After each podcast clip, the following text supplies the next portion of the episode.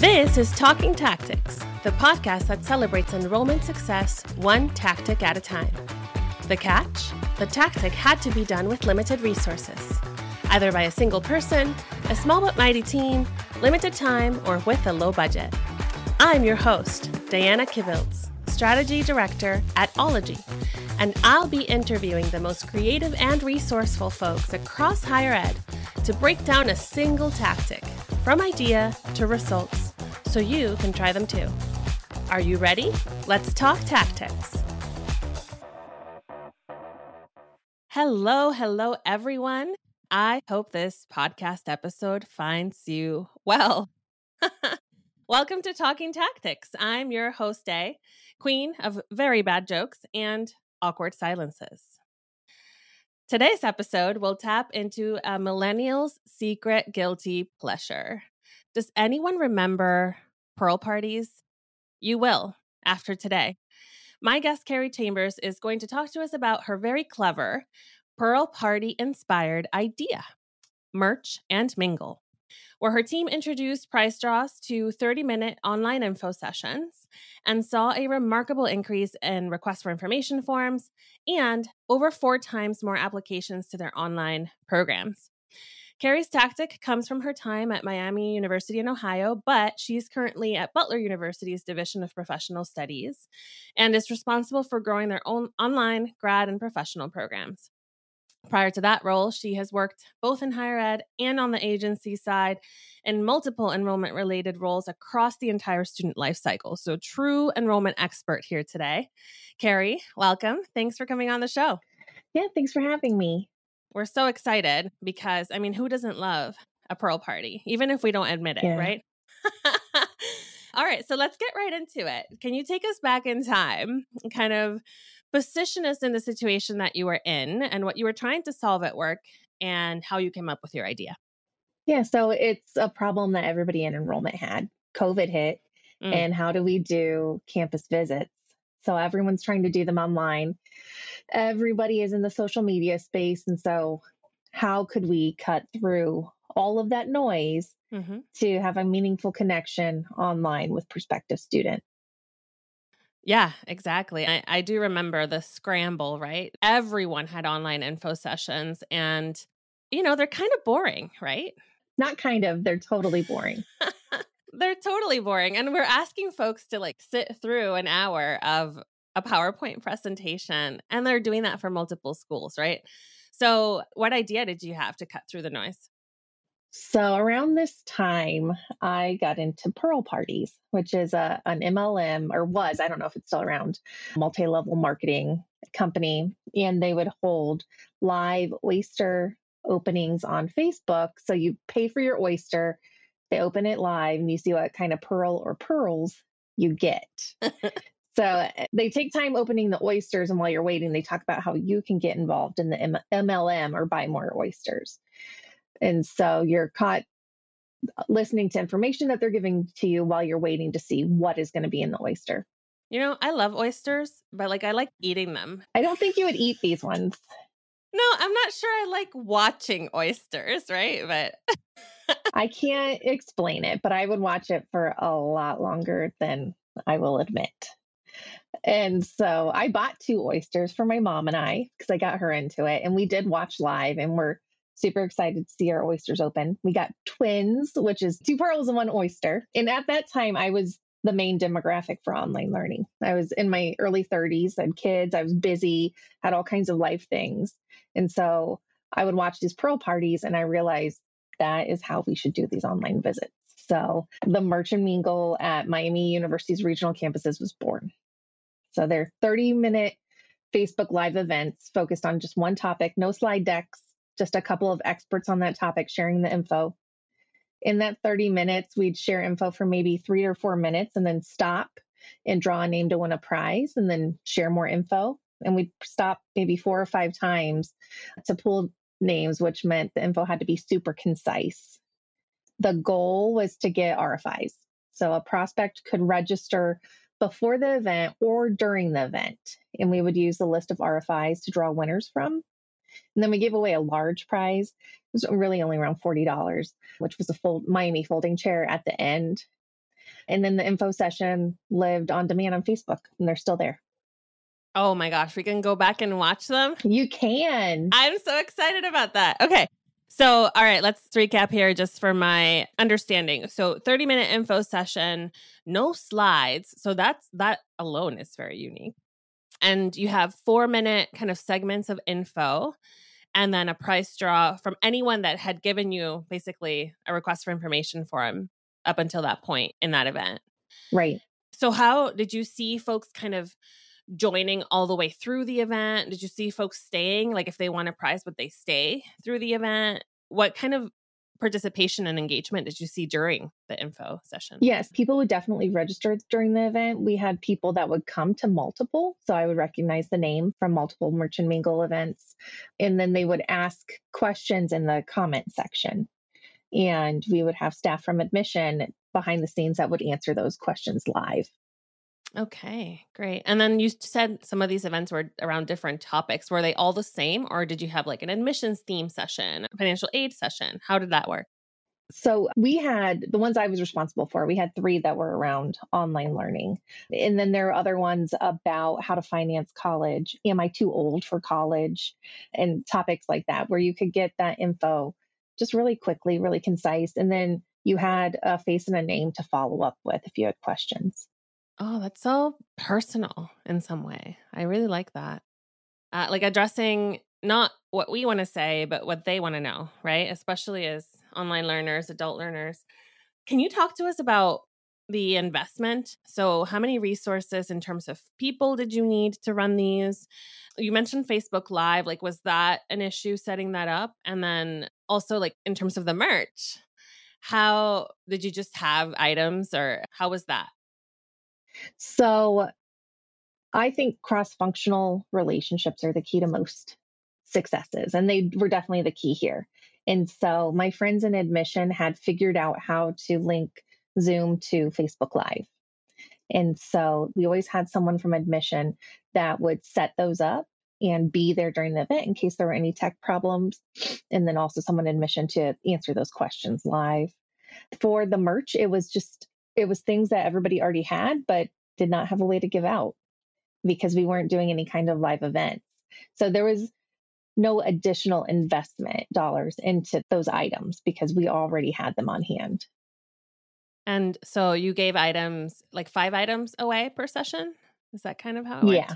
Yeah. And everybody got a digital prize. So if you registered, you got digital Zoom backgrounds of the really nice photos of the campuses. Oh, I remember those days when we were all playing with our backgrounds. so, I this is just such a cool idea and the price the prices I assume were just merchandise, um, branded merchandise and you saw repeat attendance. So folks like really wanted this stuff, right? Yeah.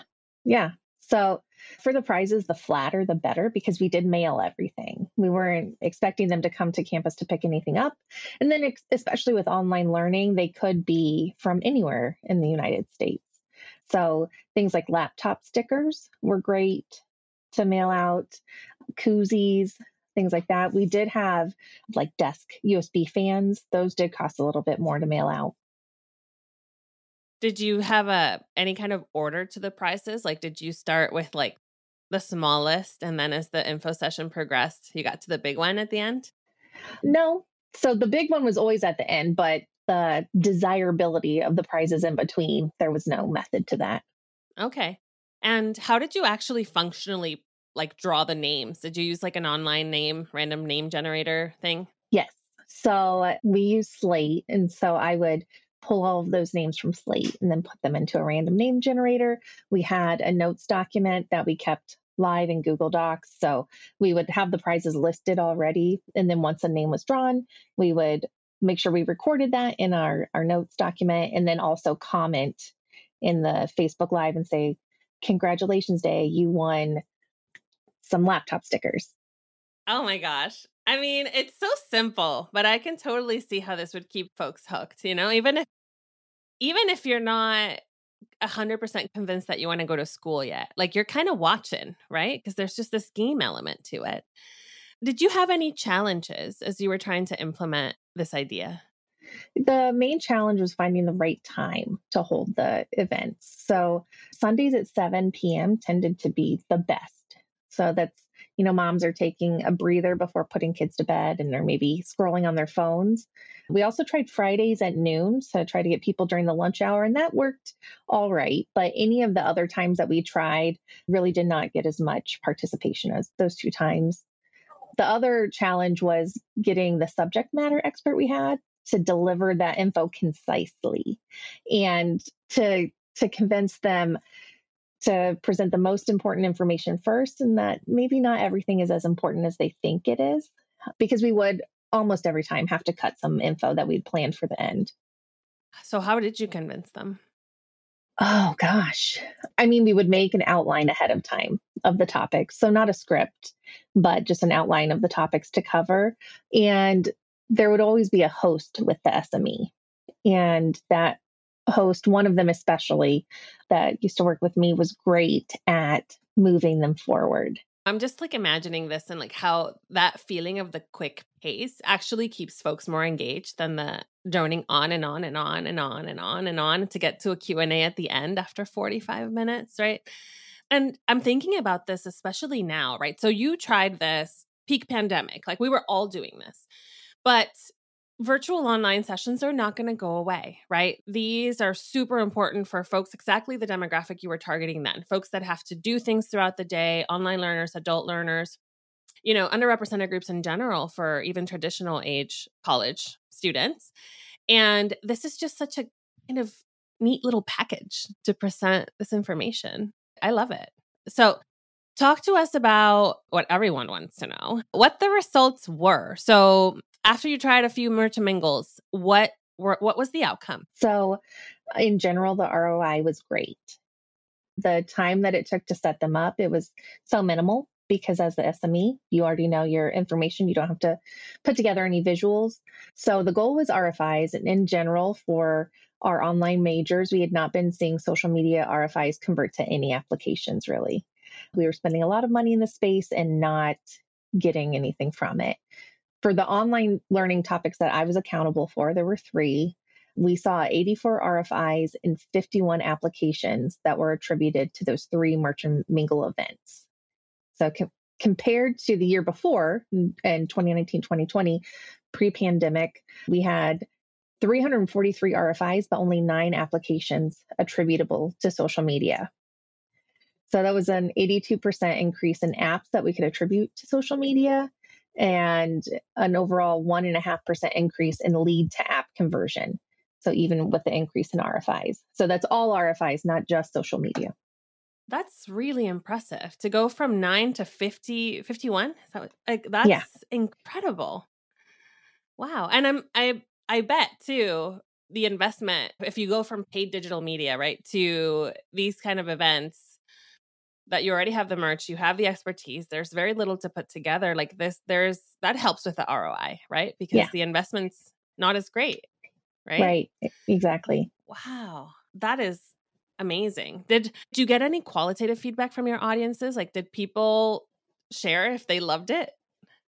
People would comment and thank us and say how fun it was and things like that. How fun. Who has ever heard how fun from an yeah. online info session. yeah. What about internally? Did, you know, your subject matter experts, did folks comment on how well these performed? Yeah, so our admission team was very excited about them, and they did continue. Did a few more after I I left Miami.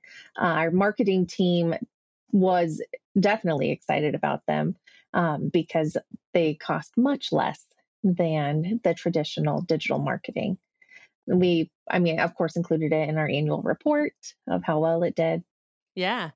So thinking now at like where you are now and everything we've all learned since since that time, how would you run these now? Is there anything that you would change? Would you still use Facebook Live? Would you keep the same length? Is there anything that you would do differently? Yeah, I think social the social media landscape has changed so much it would be a challenge. I think that we could still reach that age bracket, those like 30s, 40s, in Facebook Live would be probably the easiest way to go. I might look at streaming it live on multiple platforms at one time. But yeah, with all the changes that Meta is doing, I think that would change the way that we would do this and the way that we would be able to reach our audience. But I would, yeah, I would keep them the same length, the same mailing out the prizes, even though we can all come together now, all of that to make it super easy for the attendee. Yeah. And, you know, I think what you're saying makes a lot of sense because what matters here is that we understand who we're trying to target, right? So in your case, it was adult learners um, looking for online programs. So Facebook Live made sense at the time, right? But if, you know, there's a listener right now having a brilliant idea to do a merch and mingle and they're targeting 18 year olds, that's a very different uh, audience, right? So, what, where, what platform would that be, and what type of prizes or length? It might be a little bit different. So, yeah, I can't, I can't see them sitting for 30 minutes and watching it. they might just sit until that first price draw. Yeah. I don't know though, because did you know the average length of a YouTube video is like 14 minutes? That like people actually watch long term, like long form content. I do know that because I have a seven year old. Oh, yeah. and so yeah. that's how I know. Gen Alpha coming up, coming in hot, mm, Gen Alpha. Yeah. Yeah. So the, you know, this is a, I think it's a great idea, but definitely advice to our listeners if you're going to implement this, really think about where your audiences are and where they consume content and and try it there. I think honestly, I think it would still work. It's way more fun than the traditional Q&A format, student panel, info session thing that we see. I love it. Thank you. well, Carrie, that is the end of our episode today. And I don't know if you know this about me, but I love creative email signatures and I love yours. So I'm gonna I'm gonna steal a line from yours to wrap up the show. Is that okay? Mm-hmm. Okay, here I go. Thank you. Xie xie, merci, danke, and gracias for being here today. de nada. Uh, if folks want to contact you, how can they get a hold of you? Yeah, you can email me clchambers at butler.edu or find me Carrie L. Shear Chambers on LinkedIn. Awesome. And folks, if you do email her, you'll get that awesome email signature reply with the thank you in multiple languages. So I do recommend. And all right, to all of our listeners, that's the end of our episode. Let us know if you try this tactic, what you call it, and what you give away. We'd love we would love to hear how it goes. And you know what I'm going to say. Keep walking the walk and talking the tactic.